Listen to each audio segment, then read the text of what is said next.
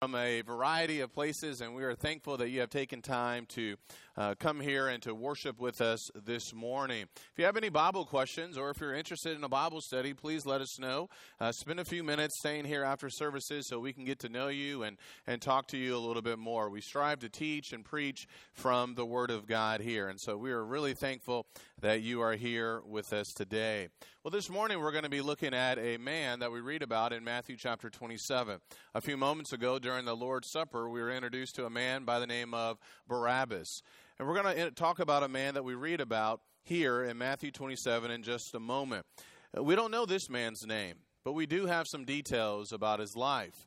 The man that we're going to talk about this morning, he was a bad person, and yet I think you could say at the same time he was a good person. Little is known about his life. And yet, much can be learned from a few hours of his life that's been recorded for us by the Holy Spirit. I'm referring to the man that we often refer to as the thief on the cross. Are you familiar with this man? There are actually two men who died uh, on either side of Jesus while Jesus was on the cross. As our Savior died, we're introduced to these two men, and, and while they were uh, described as being thieves, we can actually learn some valuable lessons from them. Like Jesus, these two men would die an excruciating death. Unlike Jesus, they died because of their sins. Jesus died, but it was not because of his sins. He was sinless. But these two men, they would die because of their sins. And we read about these two unnamed sinners in the four Gospels. Have you heard sermons before talking about the thief on the cross? I have heard sermons in times past talking about the thief on the cross, and that's great. We need to talk about this man and the things that we can learn about this man. Yet, oftentimes, when it comes to sermons pertaining to the thief on the cross, one of the bigger themes of that is really talking about can we be saved like this thief? And what I mean by that, a lot of people will turn to this story and say, well, wait a second, the thief on the cross, he was not baptized in water. And therefore, we do not need to be baptized today in water for the forgiveness of sins. We certainly need to talk about that, and we will address that here in a few minutes because we've got to make sure that we have a good understanding, particularly when it comes to salvation. But I wonder at times if we have maybe overlooked some valuable lessons that we can learn just by appreciating the story. While we're going to talk about salvation and what we need to do to be saved, when you really take the time to consider the thief on the cross, it is an amazing story. It's a it's an interesting story as Jesus or right before Jesus would die. And so we're going to look at the thief on the cross and as odd as it might sound, we can actually learn a lot from this man. And so what I want to do, I want to begin reading in Matthew chapter 27.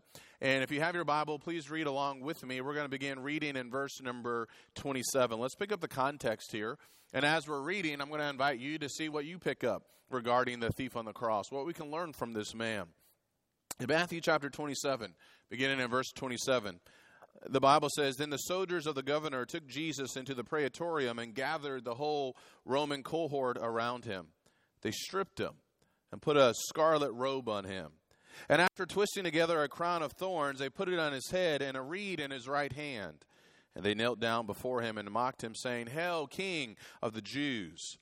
They spat on him and took the reed and began to beat him on the head. After they had mocked him, they took the scarlet robe off him and put his own garments back on him and led him away to crucify him. Verse 32. As they were coming out, they found a man of Cyrene named Simon, whom they pressed into service to bear his cross. And when they came to a place called Golgotha, which means place of a skull, they gave him wine to drink mixed with gall, and after tasting it, he was unwilling to drink. And when they had crucified him, they divided up his garments among themselves by casting lots. And sitting down, they began to keep watch over him there. And above his head, they put up the charge against him, which read, This is Jesus, the King of the Jews. At that time, two robbers were crucified with him, one on the right and one on the left. And those passing by were hurling abuse at him, wagging their heads, and saying, You who are going to destroy the temple and rebuild it in three days, save yourself. If you are the Son of God, come down from the cross. In the same way, the chief priest also, along with the scribes and elders, were mocking him and saying, He saved others, he cannot save himself.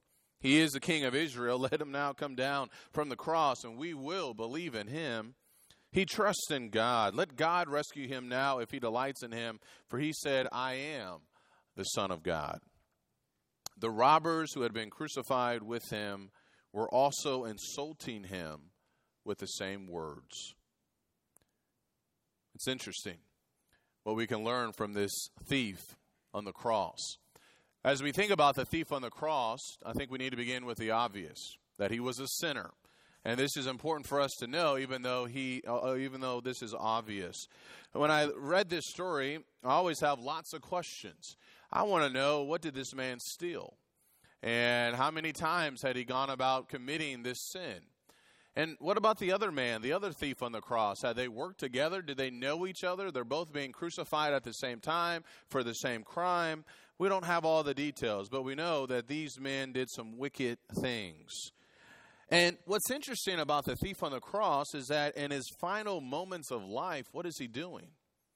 He's attacking Jesus. Did you pick up on that? He's hurling abuse at Jesus. You are dying, or he's dying on a cross. And in the last moments of his life, he's attacking the man in the middle. He's attacking Jesus, hurling abuse at him. You go back and look at verse number 44. The robbers who had been crucified with him were also insulting him with the same words. He's angry. He's upset with Jesus. And I want to know why. What did Jesus do to him?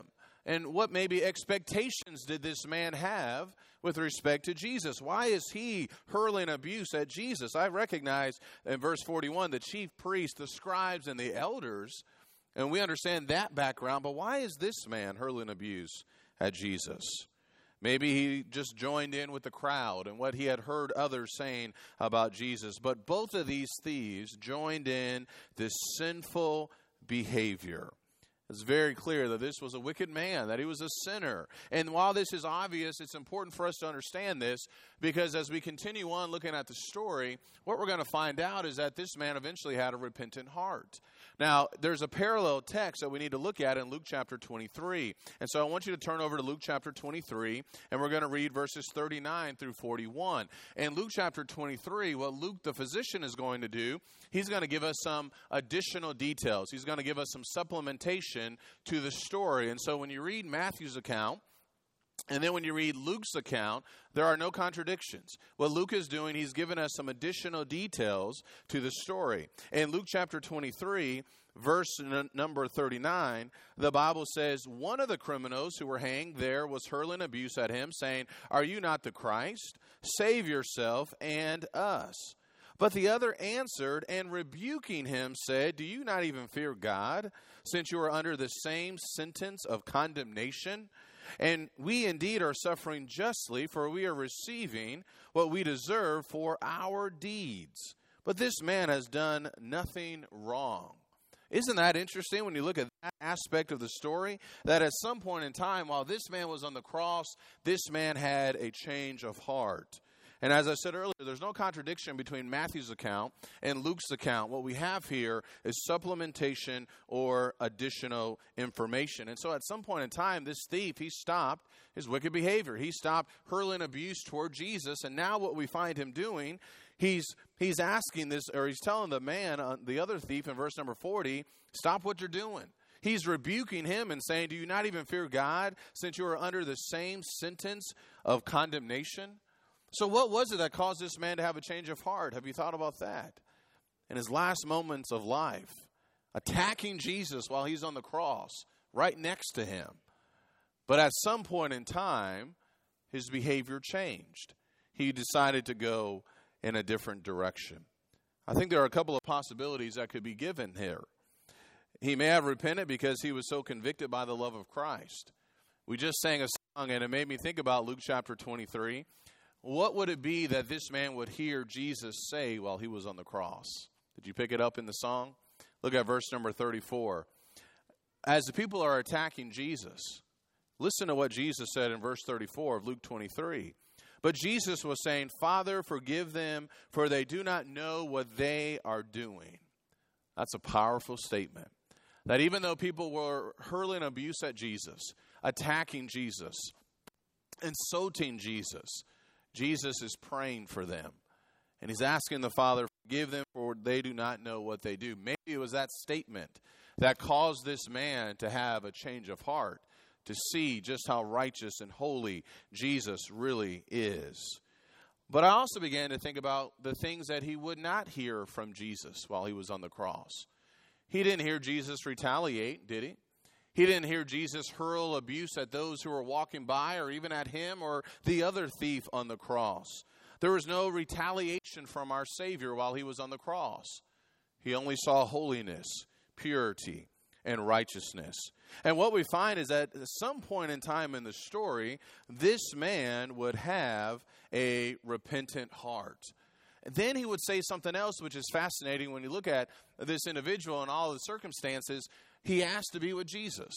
And this is interesting too in Luke chapter 23, and we can just read this text here. In verse 40 again, he said, Do you not even fear God, since you are under the same sentence of condemnation? And we indeed are suffering justly, for we are receiving what we deserve for our deeds, but this man has done nothing wrong. And he was saying, Jesus, remember me when you come into your kingdom. That causes me or forces me to pause and to really think about a couple of things that are really kind of impressive when you think about this man for a second. He's asking Jesus, please, can I be with you when you come into your kingdom? I want to know this idea of, or I want to know how this man knew about the kingdom and Jesus being a king. Did he pick up on this because of the sign that was above the head of Jesus that said, This is the King of the Jews? Was that what convinced him maybe that Jesus was a king and would establish his kingdom? I don't know. But what I do know, he's begging Jesus, I want to be with you in your kingdom. And his request to Jesus is powerful. Think about all the things that we know that this man knew. Look back in Luke chapter 23 in verse number 40 again he said do you not even fear god since you are under the same sentence of condemnation number one this man believed in god because he's saying you don't even fear god so he believed in the true and living god secondly he believed in right and wrong he's saying look you don't fear God since you're under the same sentence of condemnation, and we indeed are suffering justly. He's making it very clear. We deserve to be on this cross. I deserve to be on this cross, and you deserve to be on this cross. And so he knows about God. He recognized his, sin, his sinful behavior. At the same time, he's recognizing that Jesus is innocent. This man does not deserve to be on the cross. And the fact that he's asking Jesus that he desires to be with him one day in his kingdom, I think helps us to see that he had some belief that Jesus was going to rise from the dead. How can you have a kingdom? How can a king be have a kingdom if he's dead?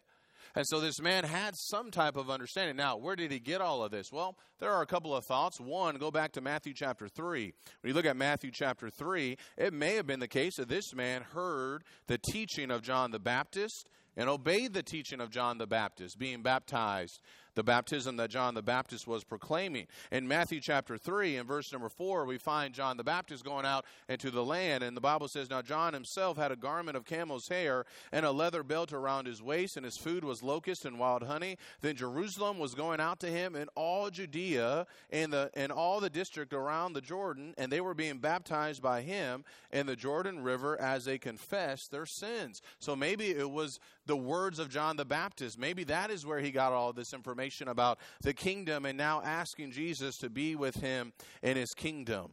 What we know, when we go back to Luke's account in Luke chapter 23, is that this man is begging, he is begging to be with Jesus. Please remember me when you come into your kingdom. And whether or not he had a good understanding about the kingdom, he was aware that as a king, Jesus would have a kingdom, and he wanted to be a part of it. But maybe the most amazing thing about the story is what we read in the very next verse, where Jesus said, Today you will be with me in paradise. You look back in Luke chapter 23 and verse number 43, Jesus is listening to this man. He's acknowledging this man, and he said, Truly I say to you, today you shall be with me in paradise. How amazing is that? That this thief who was on a cross, who had this change of heart, who is now begging Jesus to be with him, despite his past, despite his behavior earlier on, Jesus still loved this man. And Jesus would be gracious toward this man. And he would be with Jesus in paradise. Paradise is a place where the departed souls of the saved go in the Hadean world. And I think that's why it's safe for us to say that this man was saved. This unnamed man would have his name in the book of life. Jesus said, Today you will be with me in paradise. The thief on the cross is an interesting story because it can teach us some valuable lessons. And when you think about this man, we see that this man indeed was bad. And yet, there are some practical lessons I think that we can learn from the thief on the cross. I want to share a couple of thoughts with you here as we talk about ourselves and as we consider the thief on the cross. Think about the thief for a second, and then think about our think about us for a second. Just like the thief, we have been sinners in need of God's saving grace. This man was lost. This man needed God's grace. He needed the grace of Jesus Christ. And in many respects, we're just like the thief in the fact that all have sinned and come short of the glory of God. That's what Paul said in Romans chapter 3 and verse number 23. And the reality is, we deserve death. We deserve to be eternally separated from God because of our wickedness. And yet, because of the amazing grace of Jesus Christ, we can be with Jesus one day in eternity. Not only that, but the thief, he believed in Jesus. He's begging Jesus, please, I want to be with you today. And just like the thief, we must believe that Jesus has the power to save us.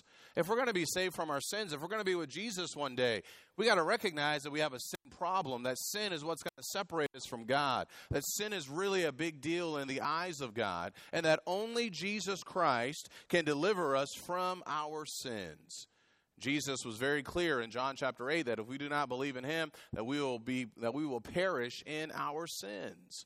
And so just like this thief, we must believe that Jesus can save us. Not only that, but when you think about the thief on the cross, just like the thief, we got to have a change of heart. We got to have a repentant heart. This man changed direction and he recognized some things before he died. Brothers and sisters, friends, visitors, guests, we need to make sure that we have a repentant heart. You see, that's what Jesus taught in Luke chapter 13. In Luke chapter 13, verses 3, 4, and 5, Jesus, as he was talking to an audience, he said, I tell you no, but unless you repent, you will all likewise perish. Or do you suppose that those 18 on whom the tower in Siloam fell and killed them were worse culprits than all the men who lived in Jerusalem? I tell you no, but unless you repent, you will all likewise perish. What Jesus is teaching us is that if we're going to be with him one day in eternity, if we're going to spend eternity in heaven with the Father, the Son, the Holy Spirit, then we're going to have to change how we live our lives. And this man recognized some things about himself before before he died. And just like the thief, there's something else that we need to do. This man who was on the cross, he acted quickly. He didn't have that much time left. He knew that he was going to die and that he was going to die that day. Maybe it was in a matter of hours. I don't know exactly. But he knew, I don't have any more time.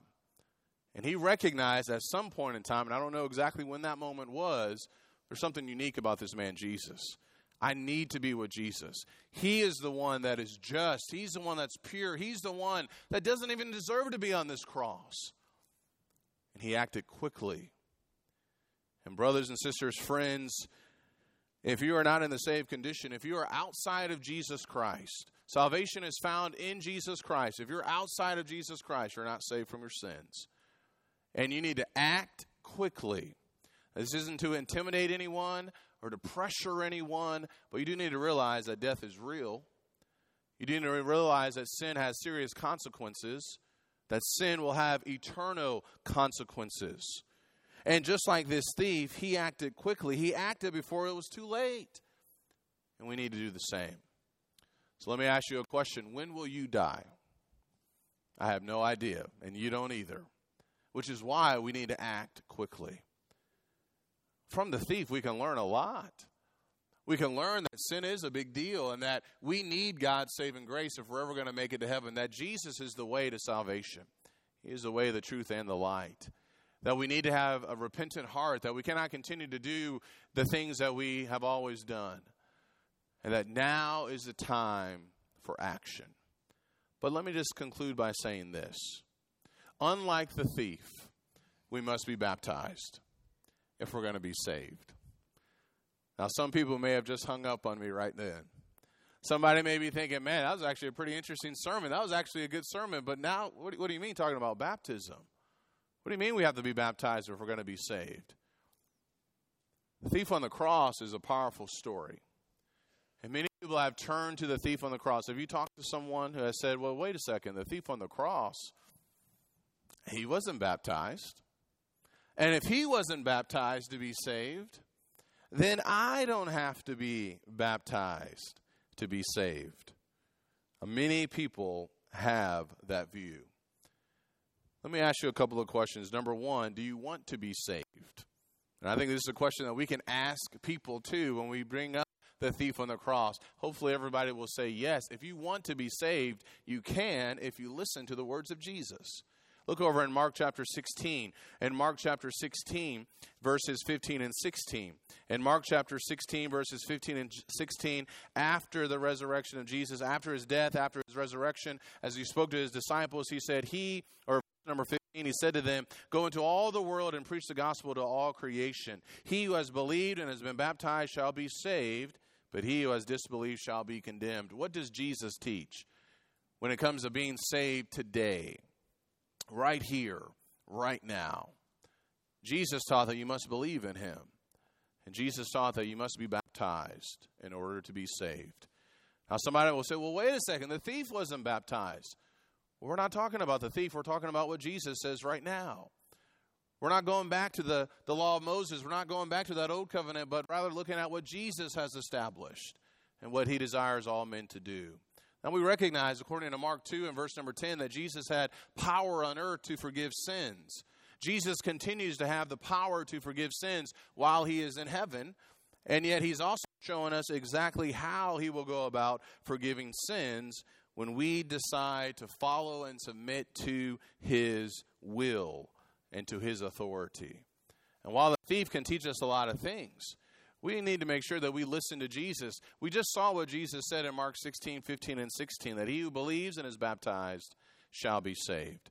I want you to notice something else that Jesus said. Look over in Matthew chapter 28. This was part of the conversation before he ascended into heaven as well. And I wanted to share with you a couple of passages to help you to see that Jesus is very clear and that the apostles are very clear that when it comes to salvation, my friends, if we want to receive the saving grace of God, belief certainly is necessary, repentance is necessary, Jesus is necessary, and being baptized in water for the forgiveness of sins is necessary. In Matthew chapter 28, as Jesus was talking to his disciples, he said, Go therefore and make disciples of all the nations, baptizing them in the name of the Father and the Son and the Holy Spirit, teaching them to observe all that I commanded you. And lo, I am with you always, even to the end of the age. Isn't it interesting that Jesus didn't say anything about the thief on the cross? He said, Rather, I want you to go and make disciples. I want you to baptize them in the name of the Father, the Son, and the Holy Spirit. That was the message of Jesus. That baptism in water for the forgiveness of sins is necessary. Do you see that? When you go seven, about 50 days after all of this in Acts chapter 2, on the day of Pentecost in Acts chapter 2 and verse number 38, Acts chapter 2 and verse number 38, when Peter had a huge crowd, thousands of Jews before him, the Peter and the rest of the apostles, they're proclaiming Jesus Christ crucified. They're talking about some of the events that we just got done talking about when Jesus was on the cross. And I'm pretty sure that many of those individuals on the day of Pentecost in Jerusalem, they knew about these events that took place when Jesus was on the cross with those two thieves. And yet, what do we find here? When they ask, Men and brethren, what shall we do? Peter didn't say anything about the thief on the cross. He didn't say, well, the thief wasn't baptized.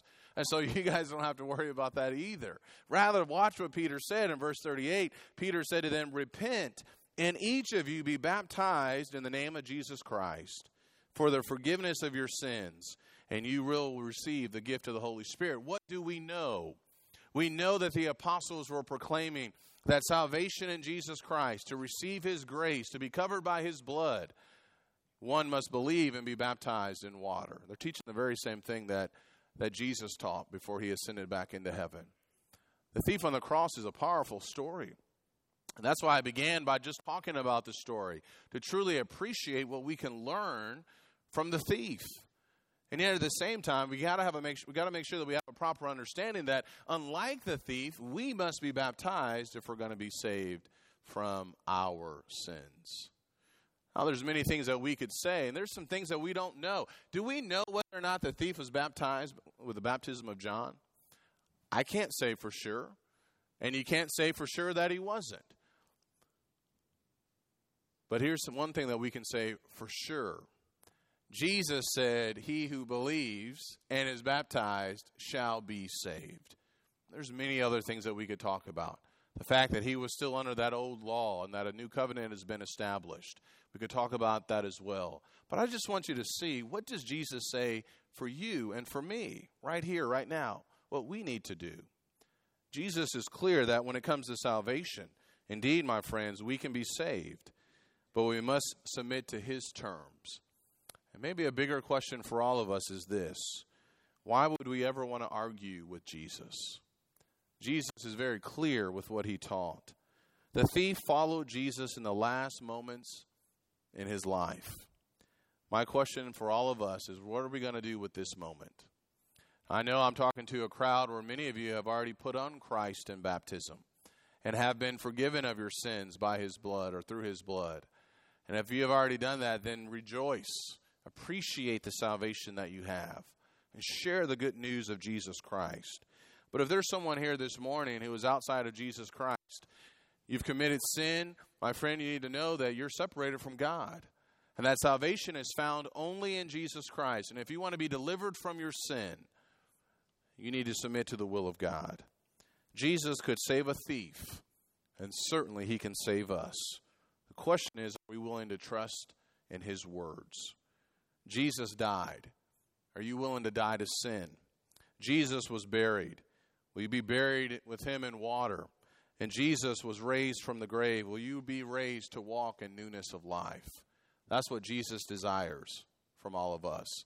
If you're subject to the invitation, come now as we stand and as we sing.